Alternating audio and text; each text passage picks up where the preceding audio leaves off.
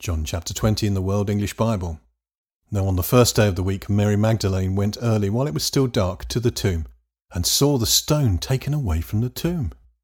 Therefore she ran and came to Simon Peter and to the other disciple whom Jesus loved, and said to them, "They have taken away the Lord out of the tomb, and we don't know where they have laid him." Therefore Peter and the other disciple went out, and they went toward the tomb. They both ran together. The other disciple outran Peter, and came to the tomb first. Stooping and looking in, he saw the linen cloths lying, yet he didn't enter in. Then Simon Peter came following him, and entered into the tomb. He saw the linen cloths lying, and the cloth that had been on his head, not lying with the linen cloths, but rolled up in a place by itself.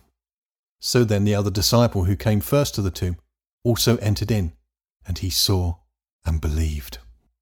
For as yet they didn't know the scripture, that he must rise from the dead. So the disciples went away again to their own homes. But Mary was standing outside at the tomb weeping. So as she wept, she stooped and looked into the tomb, and she saw two angels in white sitting, one at the head and one at the feet, where the body of Jesus had lain. They asked her, "Woman, why are you weeping?" She said to them, "Because they have taken away my Lord, and I don't know where they have laid him."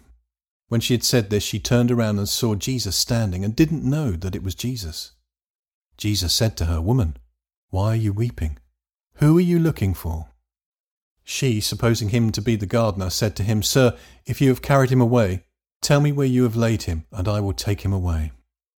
Jesus said to her, "Mary." She turned and said to him, "Rabboni," which is to say, teacher.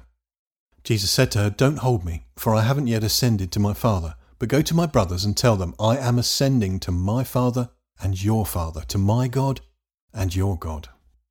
Mary Magdalene came and told the disciples that she had seen the Lord, and that he had said these things to her. When therefore it was evening on that day, the first day of the week, and when the doors were locked where the disciples were assembled for fear of the Jews, Jesus came and stood in the middle, and said to them, "Peace be to you." When he had said this, he showed them his hands and his side. The disciples therefore were glad when they saw the Lord. Jesus therefore said to them again, "Peace be to you. As the Father has sent me, even so I send you." When he had said this, he breathed on them and said, "Receive the Holy Spirit. If you forgive anyone's sins, they have been forgiven them. If you retain anyone's sins, they have been retained."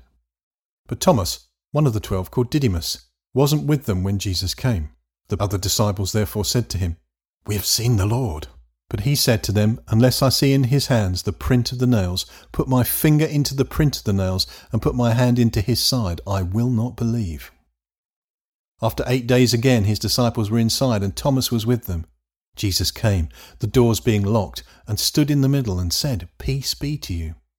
Then he said to Thomas, "Reach here your finger and see my hands. Reach here your hand and put it into my side. Don't be unbelieving, but believing." Thomas answered him, "My Lord and my God." Jesus said to him, "Because you have seen me, you have believed. Blessed are those who have not seen and have believed." Therefore Jesus did many other signs in the presence of his disciples, which are not written in this book. But these are written that you may believe that Jesus is the Christ, the Son of God, and that believing you may have life in his name.